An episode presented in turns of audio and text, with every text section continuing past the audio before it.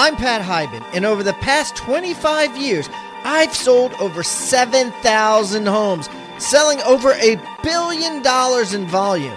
In 2010, I sold my team business to my top agent and went on book tour promoting my book, Six Steps to Seven Figures A Real Estate Professional's Guide to Building Wealth and Creating Your Destiny. That book went on to become a New York Times bestseller.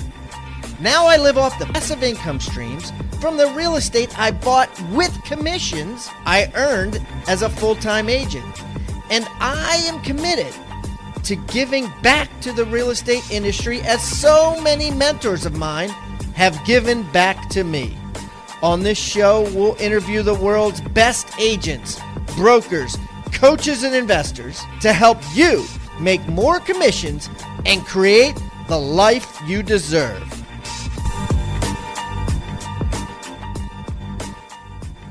Get a free copy of Chantel Ray's Five Alive contract, the form that she has her agents sign to get a guaranteed $75,000 salary if they don't make it in commissions.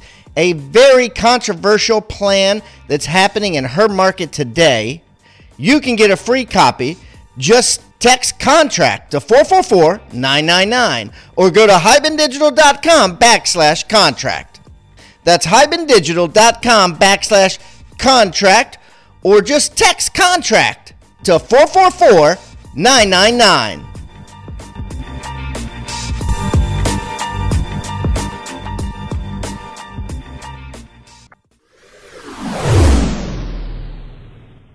Okay, Rockstar Nation, boy, we have a super returning guest. I got a guy that probably knows more about real estate investing today than anyone else on the planet when it comes to new, unique, different ideas with regards to real estate investing. Joe Fairless has been kind enough to come back and visit us. Joe runs the best real estate investing advice ever podcast, 365 guests a year that are all real estate investors. And he has learned a ton. And I asked him to come back and share the top seven things that he's learned over the last couple of years interviewing over a thousand investors. So, Joe, welcome back to Real Estate Rockstars.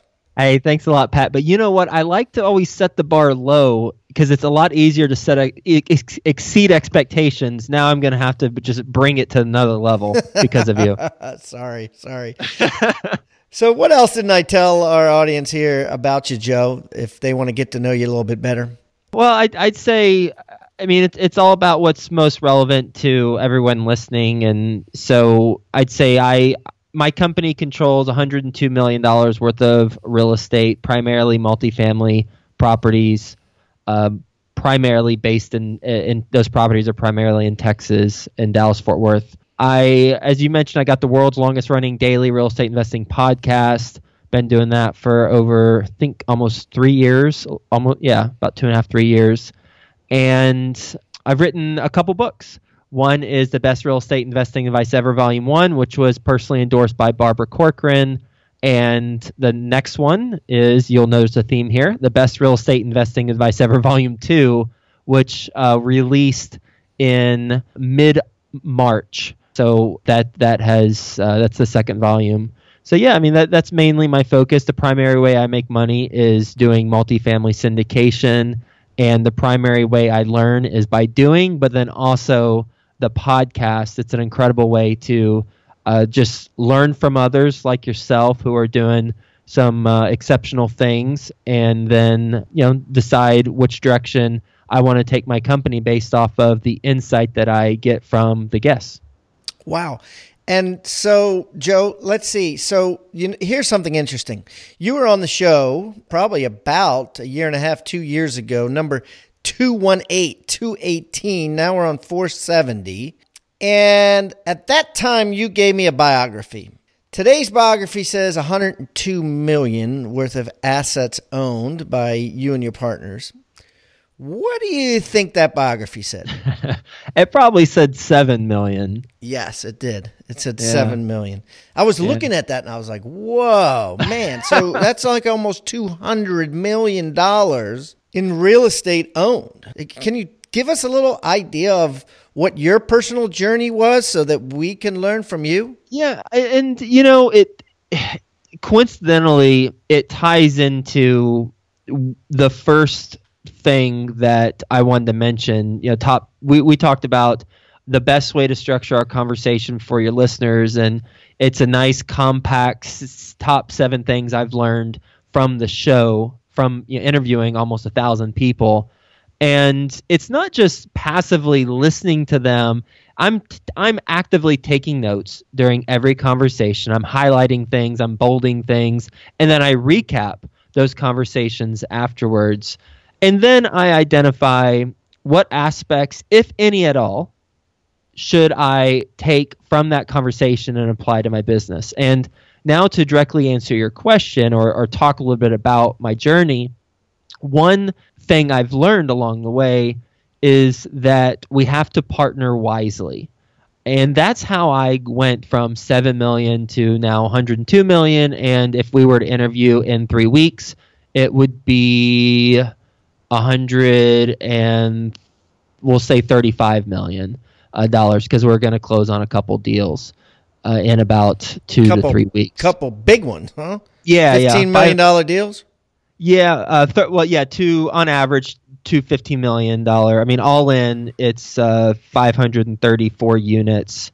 Uh, about a a little over thirty million dollar purchase price. Wow. So we're clo- we're closing on those in two to three weeks. And this uh, is so Class A property you're buying?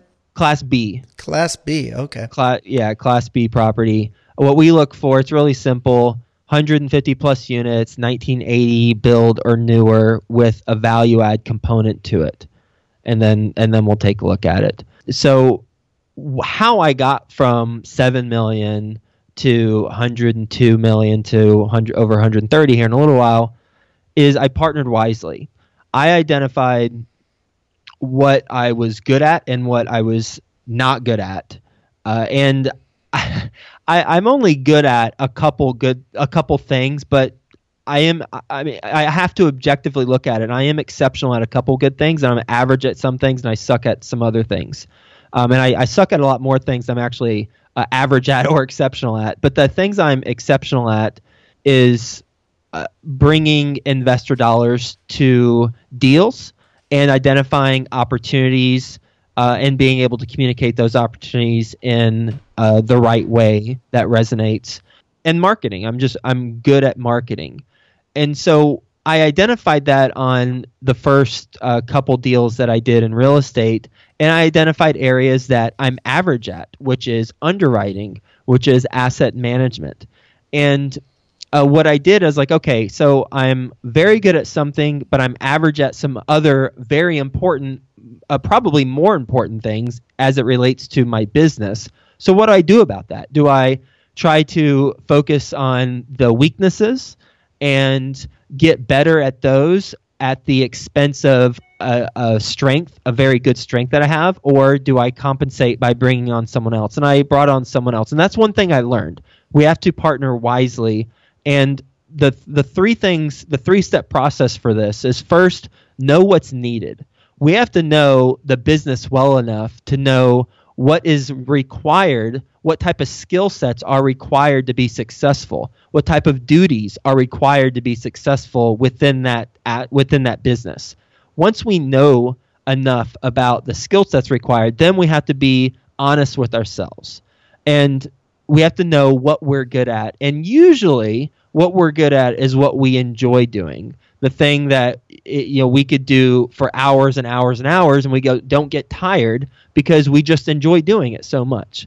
And so, if we if if anyone has a challenge thinking about what they are really good at, then just think about what you enjoy doing within your business, and that's probably going to be what you are really good at. Mm-hmm. Uh, Absolutely. And, and so once once we identify what's needed, then we know our strengths. That's number two. And the third thing is really simple. You bring on people to complement your strengths. So specifically, my business partner, he uh, was working at a multifamily syndication firm, a larger firm in Los Angeles, uh, for eight to nine years, and uh, he oversaw asset management, acquisition, disposition, underwriting. He, I mean, he built his own financial model from scratch. It's an incredibly robust spreadsheet.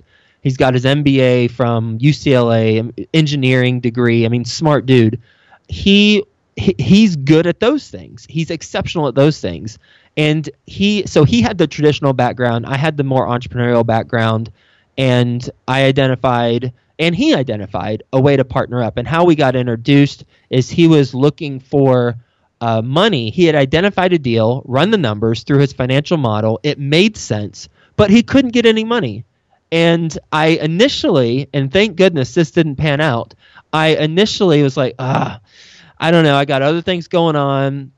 I'm going to introduce you to some people who might be able to help you raise the money. And they didn't pan out. They they wouldn't do it. They wouldn't take on the project because he hadn't done his own deal. Uh, he hadn't done a deal on his own before. He had done it within the the company that he was at, but he wanted to branch out and be an entrepreneur.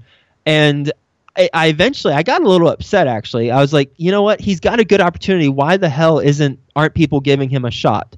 Uh, and I I remember vividly. I, I, was driving to Texas from Ohio at the time. I forget why, but I was driving to Texas. And I remember talking to him on the phone driving. I was like, you know what? This is BS. You should get the equity for this deal because it's a good one. I, I'm I'm gonna throw my hat in the ring and we're going to do it. And at the time, it was something ridiculous. Like he needed two million dollars in two weeks. I mean, something something stupid, ridiculous because of how the contract was written. But uh, so but I jumped on board. I was like, we'll see where we go in two weeks, and then we'll we'll determine if I proceed or not, and if we proceed. Well, I did not raise two million in two weeks. Fortunately, we had more time. I forget exactly what happened, but the contract got extended. I also found a partner who would raise some money with us on the general partnership side, and we cobbled together. I think it was two point five million dollars for that deal and it happened to be in August of 2015 in Houston when oil was what everyone was talking about, and not in a good way. Everyone was just kicking the oil industry, and and consequently um, talking about how bad of an investment Houston was going to be, and that was an additional challenge on top of the new partnership and him doing the first deal on his own, and and me bringing the equity. Um, but now we fortunately have the benefit of of time because it's since been 17 months since we purchased it and i'm proud to say we bought it for 14.1 million dollars. It appraised last december so 15 months after purchase for over 21 million dollars. And we put in 2 million dollars. So all in we're at around 16 million and it appraised for 21 million dollars. And we we we benefited as a result of being a contrarian investor and investing in Houston, but ultimately going back to the learning of this, and that is partnering wisely. Because I would not have from seven to to 102 million if I had not partnered wisely, because I'd still be trying to learn the business as an expert and not letting the experts handle what their do what their expertise is in, and not let me handle what my expertise is in.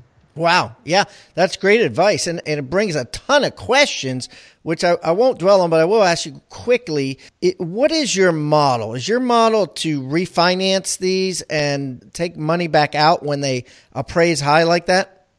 Yeah, it's a five year exit, two years refinance, and then five year exit, it, generally speaking. It also depends on the source of equity. Mm-hmm. For, for example, the two properties we're closing on in a couple weeks.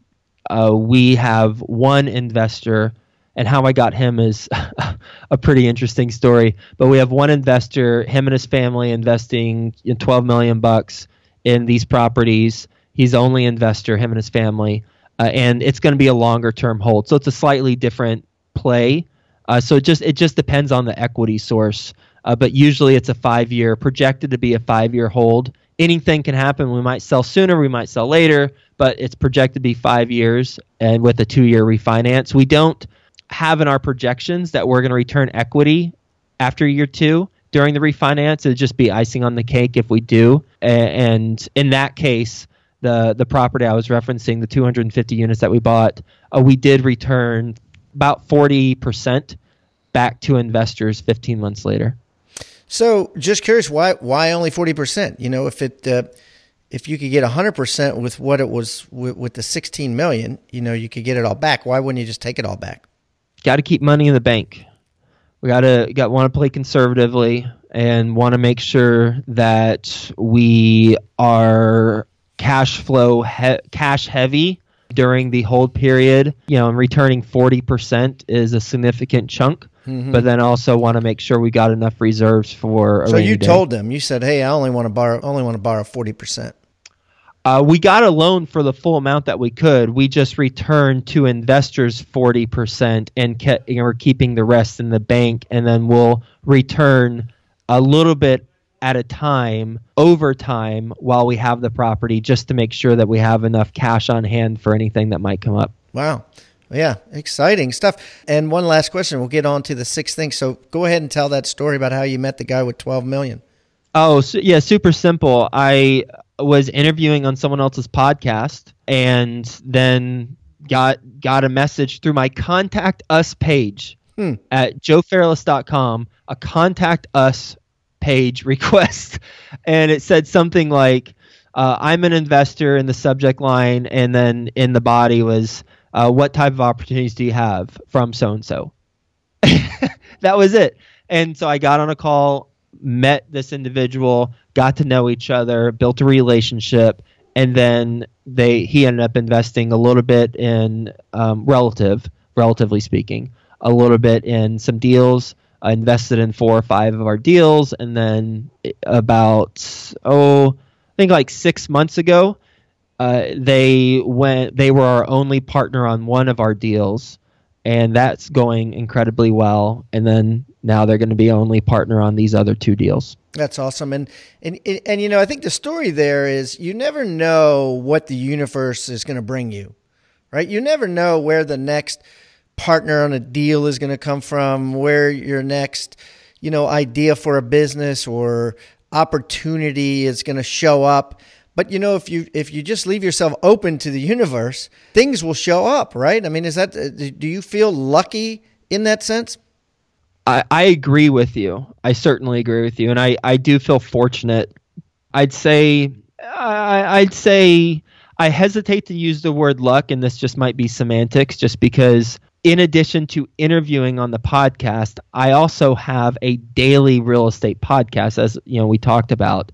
And at the time, I was I was probably I don't know three six hundred episodes in, so that level of commitment, I suspect, although I haven't asked him directly, showed that I'm serious about what I'm doing, and it also adds a level of social credibility to it. Right. So, so I, I, I think that perfect storm of stuff um, combined together to result in in us performing on deals, obviously, mm-hmm. um, com- uh, combined to to make it happen. Um, and you know, there might be an element of chance, but I, I think there's a lot of of creating opportunities um, which is actually another lesson that I've learned on the podcast. At Rebus University, we seek out the best practices of today's top real estate agents and travel around the world to film them and bring them to you in an educational format.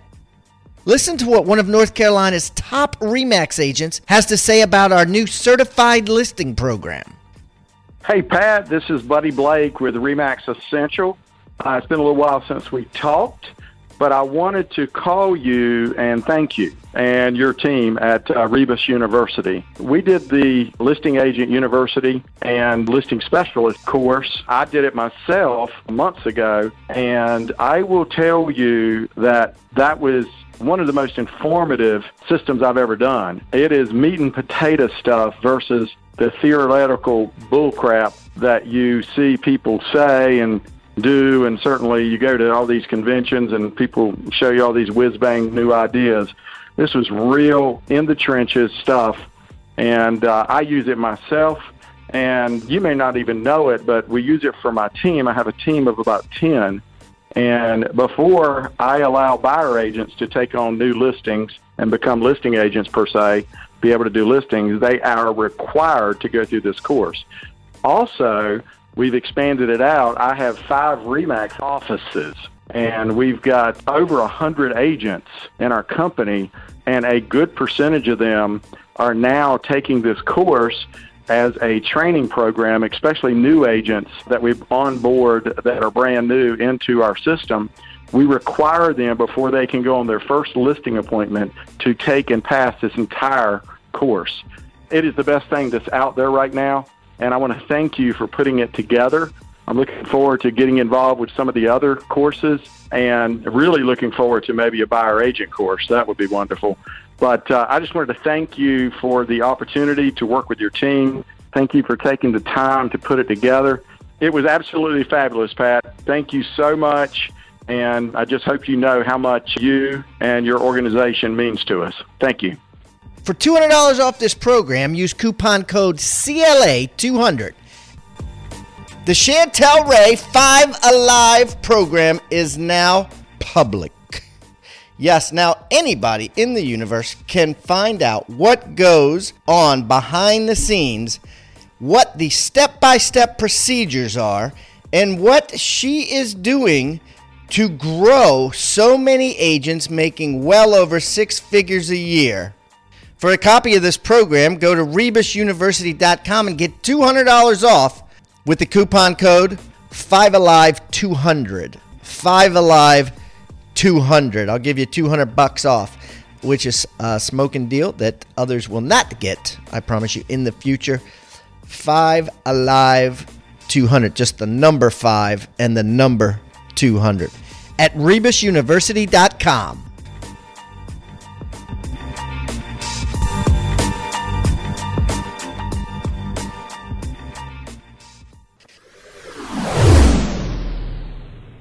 So, what would the what's the second thing? Yeah, so number one, partner wisely. Talk talk about the three step process. Number two, I mean, might as well. And I'm I'm uh, I had them in order, but I'm just bouncing around based on the flow of our conversation. By Yeah, the way, yeah, yeah, sure. So I'm going to segue right into um, the a good one that we just talked about, and that is create opportunities in a hot market. Uh, so that's number that's number two. And let me tell you about these 500 plus units that we're buying uh, th- later this month. We created that opportunity. We created it from scratch, and Mm. nobody on the face of this earth saw what we saw. And Mm. here's what hap- here's what happened Okay. there was an on market deal, th- a 300 plus unit deal that was marketed by a broker. And that broker was publishing it to everyone on his email list. And we were one of those people. We saw it, we liked it, but with the bidding getting higher and higher, we weren't sure about buying it until we had an idea. And my bus- and let me let me be let me be uh, specific. My business partner until my business partner had an idea because I want to give him credit where credit's due. So he had an idea. It's like, well, why don't we look across the street? Uh, because maybe there's an opportunity to combine something. We looked across the street, and lo and behold, there's a 200 plus unit apartment community and the 300 unit that was marketed was not, is 90% one bedrooms. The one across the street, the 200 unit, it's primarily two and three bedroom apartments. So we worked the angle to get the across the street property under contract. And when we got the across the street property under contract, we then could get more aggressive with the 300 unit property because there are economies of scale with operations. We will be able to uh, refer back and forth because those two properties complement each other so well. And nobody else saw that, guaranteed. Nobody else saw that.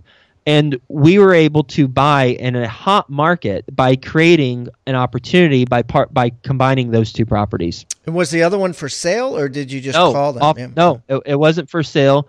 We had a relationship with uh, we well we have a relationship with a broker, different broker from the 300 units. Mhm. We have a relationship with a broker who's well connected with local owners, and we worked through him to uh, get in contact with that owner. And it was an off-market deal. wasn't wasn't marketed. We we worked the back channels on the uh, on the other deal, and we ended up getting them both under contract, and we're closing next this later this month. That's awesome. You're going to call them the same thing? No. Uh, what we're gonna we we're actually going to we're going to keep them separate uh, because it's a fairly busy road and you can't like drive a golf cart across from one to another. Mm. and one's you know three bedrooms and two bedrooms and one's one bedroom. And and they have a different look to them. The one bedroom community is a concrete jungle uh, whereas the two and three bedroom it's sprawled out got a creek running through it. Just a, a different vibe. Mm-hmm. but from a business standpoint when we need a one bedroom, we we know where to go. And when we need two and threes, we know where to go. That's awesome. Okay, so we got partner wisely, create opportunities. What's the third one? The third one is what you and I actively do, and I'm I'm sure a lot of your listeners actively do. And this is from an, an interview. I can't remember if he said it during the interview or if I just mentioned it during the interview because he said it previously. It's Robert Kiyosaki, and um, the quote is The richest people in the world build networks, everyone else looks for work. Mm.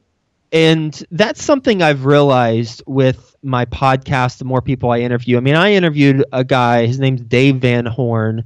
He's a, a note buyer, and he he brings in investors to deals or or note packages uh, that those note packages are upside down mortgages. Mm-hmm. But yet he still raises money for, for these and it, it works for him. And how does he do that? Well, he builds a network. He he has a local meetup group and that local meetup group has grown and now he's he's grown that to different regional groups. And the more I look around of at the real estate leaders who are actually making money, not just talking about making money, actually doing deals, not just talking about it, the more I realize that they've built a network. And what I recommend and what I live and breathe, obviously, is to have what I call a thought leadership platform. Uh, and that platform can be as simple as a local meetup, or it could be as robust as a daily podcast like I do, or a regular podcast like you do. It could be a YouTube channel. It could be uh, a a blog. Uh, but the key is to tie into a large distribution channel when possible mm. because it's it's challenging to create a blog in a silo. If you're like, you know what, I'm a good writer, I love writing, I'm going to do a blog. That's great, but it's going to be really difficult for you to gain significant traction from that if you're not tying into, say, a bigger pockets or a large distribution channel where you're blogging for them and then you're sending people to your blog. Uh, so look at large distribution channels. Clearly, YouTube built an audience, podcasts got iTunes built an audience.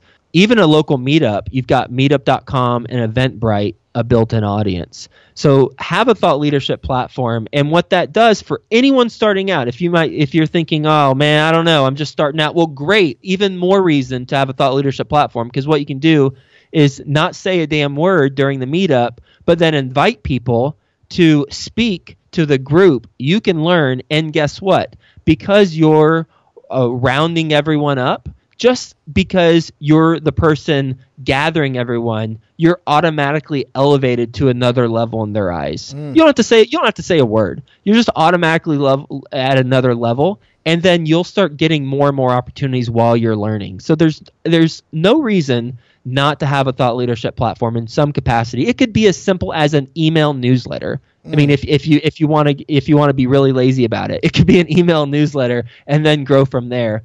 Um, but ultimately, uh, if we do have a thought leadership platform, and we do, as Robert Kiyosaki says, the richest people build networks. If we have a network, then yeah. we're going to set ourselves up for success. Absolutely. How many people would you say are in your network right now? I don't know.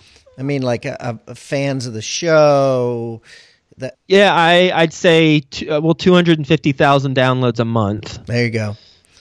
So that's pretty significant. And then, do you have an email list that uh, Is- Yeah, uh, what I look at, um, I mean, the mo the the most valuable in terms of dollars and cents uh, for me would be my investor list, Mhm. and that is uh, my accredited investors who invest in my deals. And I think the last time I looked, that was at 133 people. Right. So that is the most valuable dollars and cents. Now, I'm not talking about relationships or or um, just fulfilling, you know, fulfillment in friendships. I'm just talking about dollars and cents. Relationship with the credit investor is the most valuable, and so 133 people are are on that list. Amazing. Very good. Very good. Okay, so partner wisely, create opportunities, and build networks, high value networks, hopefully. And then, uh, okay, what's the fourth most important thing you've learned from interviewing close to a thousand real estate investors? I mean, similar to what you talk about with uh, with goal sen- with goal setting and uh, breaking them down into kind of bite size or smaller things. Uh, I I approach goal setting as a 10 to 12 to 1 goal planning. So 10 12 1 goal planning. And the 10 stands for 10 years, 12 stands for 12 months and 1 stands for 1 month Love it. a- and so I I mean I I'm in my home office right now. I'm surrounded by one a large poster that is the size of I don't know it's like five feet long and four feet wide of a vision board of my vision board, Nice. And it's just hanging up there. What's Uh, on it? and that it has uh, a picture of me on Forbes magazine, and Sweet. it says it says billionaires, and it Nice. says Joe Fairless, real estate entrepreneur. Mm. Uh, because I saw that it's the same cover that they had. I don't know. Whenever I created this, like four, three, four years ago, uh, and I saw it, and I was like, "Wait, I want that picture to be me." So I reached out to someone I knew who has some graphic design skills, and I asked her to put my picture on there with the same title That's uh, cool. And so I've had that, and that, and then you know Tony Robbins, Secret to Living the Giving, that's on there too, and um, some other things. Got a couple rings for when I get married to my fiance here in June.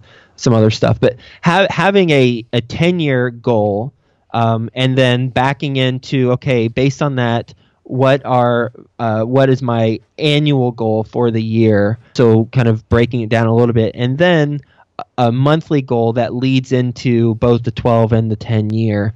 And you know i'm looking at my monthly goals. I have a dry erase board on my other wall. It's a big old large dry erase board. By the way you can buy this at lowes or home depot. It's um it's um just a marker dry erase marker board for like eight dollars. And put that up on your wall. Um, a lot cheaper than like sixty dollar boards that you might buy on amazon. Uh, but I, I have this and let's see one of them is to uh, find get a new property under contract and i just have a yes no checkbox and right now it's no uh, but we're in best and final on a couple deals. Another is read two books which i've read both of them already. Another is to launch the book uh, the volume two book which i mentioned earlier because i wasn't sure when this podcast is airing so i'm not sure if when if it'll be launched by then but it should launch in mid-march. And then um, another is to go to Vegas, which I'm going here in three hours for March Madness. So Sweet.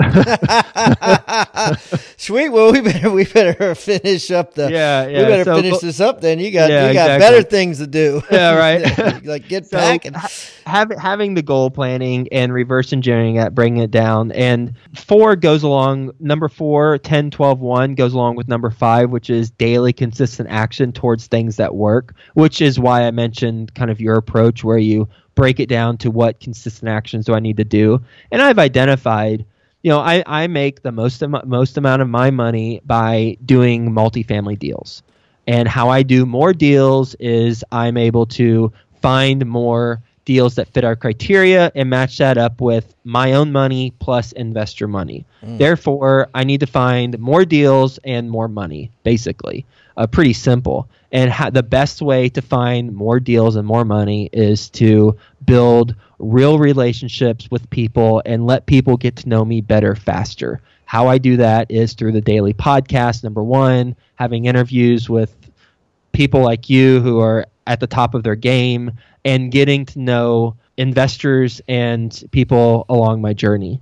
And so the daily consistent action, I mean, I've been doing a daily podcast for over almost a thousand days straight now. And then some other miscellaneous things that I do every day that lead to number four and number five, which is the goal planning and doing consistent work towards that, getting that action done. That's awesome. And then six. Six, if uh, so, th- I'm I'm going to take a different approach here for any. This is for I this is for any wholesaler out there, and I've never wholesaled. I've only bought a house from a wholesaler once, so I haven't done this before. But I've interviewed enough people to know that if you are just wholesaling, then you're missing out on money. Hmm. If you if you're a one trick pony with wholesaling, then you're missing out on uh, lease options where you have the property and you actually rent it back to some owners or do seller financing and rent it back to them and you you make money in like three different ways from their initial deposit to the monthly rent to when they actually exercise their option to purchase so lease to own with with that. We've so as wholesalers if you're wholesaling now learn uh, lease options or, or lease to own strategy, and that will get you in more deals and ultimately help you get more revenue streams. Okay, very good. I like and then la- lastly is lastly is pretty technical. It's for people who are raising money. Actually, it's any for any fix and flipper too. As I've gotten more experience with raising money and uh, bringing in investors and deals, I've interviewed a lot of securities attorneys, and obviously I'm not one. Talk to a securities attorney. Uh, and I want you know what? As an aside, I wonder if I actually and people actually have to say that because you know you know everyone who's not an attorney always says I'm not an attorney, but I wonder if an attorney would say uh, you have to say that. No. Uh, anyway, that's an aside. um, so th- there's a here's the here's the lesson number seven. There's a difference between a joint venture and the syndication, Mm, and do tell. most most uh, people who raise private money for their deals are doing so illegally uh, because what I I usually hear from someone who's fixing and flipping is oh yeah I've got a private money partner. Uh, they put up the money. I do the work and then I give them a return of say like a certain percentage. Well the problem is that there's a four prong test to determine if it's a security, which is a syndication, which you need to do, versus a joint venture. And the test, and I got this uh, from one of my guests, uh, Jillian Sidoti. She's at uh, crowdfundinglawyers.net. And she said the four prong test is one, if there's an investment of money. So in that case, the fix and flipper case, there was an investment of money. Number two, an expectation of profits. Again, they expect to make profits. Uh, three, more than one investor. It's them and you, your investors into the deal, whether it's money or uh, sweat equity, etc. And then four, if they're passive. So if you have a, someone that you're bringing money, if someone is bringing money into your deal and they're passive and they're expecting a return based on your expertise, it's a security, and you have to get it registered. And and it's different for different states. If if the deal and the investor and you all, all are all in one state, then I think that's a different scenario than if it's inter if, if it's across multiple states. Uh, but I recommend that you talk to a securities attorney if you're currently bringing in private money and just make sure that what you're doing is on the up and up because there are ramifications in a very negative way if you're not adhering to the proper securities law. Um, so that's kind of a watch out uh, for anyone who's bringing in private money. So, would there be a lot of people out there now that you think would debate you on that? I mean, would they, you know, some of these Well, crowdfunding sites and Well, the, the there's tons of I- syndication happening right now. I, I don't think any I don't think there's a debate. I think a security is a security. Yeah, yeah. I, I, I, I didn't go to law school. I'm just repeating what the, the every security attorney tells me. So I don't think there's any debate. I think yeah, you mentioned crowdfunding websites. Yeah, of course they're they they are putting together a, a uh, security, and that's why most of them you have to be an accredited investor. Um, unless they do a 506c offering, which is a general. Oh no, actually no, that is 506c. They, haven't they, haven't yeah, yeah, that's haven't accredited. They loosened up. They've Yeah, yeah, loosened up, well- so you don't have to be accredited anymore. Well, well, 50 there's two main ones, 506B where you can bring in accredited or unaccredited investors, but there's more disclosures involved. Either way, that's a security. Or 506C where you can generally solicit and advertise. I could advertise my offering on your podcast if it wasn't just blatant self promotion. If it was 506C, but I could only bring in accredited investors and there has to be a third party verification process to prove that they're accredited. and it has uh, to be a specific property, right? You can't just say, "Hey, I'm Joe," you know, call me about future investments, right? You have to say, "I'm advertising for this specific property in Dallas, Texas. Address is this." Yeah, yeah. Uh, you you ca if you don't have a deal, then there's there's no security. Uh, Again, I'm not an expert. I Right, just right, know I, I know enough to know what I can and shouldn't shouldn't do or what doesn't what what doesn't smell right. Right. Um, but I, I I can tell you that if you don't have a deal, then I could t- I could tell all, all your listeners, hey, and if investing in multifamily passively sounds like something you'd like to do, then I'd love to get to know you. Reach out to me. That's Yeah, fine. Yeah, I'm just so talking long about as you don't business. collect the money. I guess that's the thing. Yeah. Yeah, yeah. It's it's about when you have a specific opportunity and you're soliciting funds publicly, it has to be a 506c. But all, there there really is no debate on it. It's just it's a it's security law. So yeah, it- we just have to be careful about how how we approach it. That's awesome. Well, Joe, I really appreciate you sharing all these seven things. I mean, that's you, you've clearly learned a lot. I'm going to put all of Joe's information on hibandigital.com backslash Joe Fairless, the number two. Joe Fairless, the number two. Joe, listen, hopefully, you know, next time I'm in the Dallas, Texas area or whatever, maybe we'll get together and we can uh, break some bread together. You're the man. Would love that. Talk to you soon. Enjoyed it. Thank you for listening to Real Estate Rockstars. Please be sure to leave us a five star review wherever you're listening. All five star reviews help us get better and better guests for your listening pleasure. And if you have a great review, I'll read it on the show. We are so proud of this show now with over a million downloads in 79 countries around the world. Also, don't forget to buy my book if you haven't already. Six Steps to Seven Figures A Real Estate Agent's Guide to Building Wealth and Creating Your Destiny. With an intro by Gary Keller. Sold everywhere online books are sold. You can always go to pathiban.com and find out about all things Pat Hiban. And don't forget to follow me on social media. All you got to do is type in my name. I'm everywhere and easy to find. I hope to meet face to face someday, but in the meantime, let's meet on social media. Thanks again for listening and keep rocking.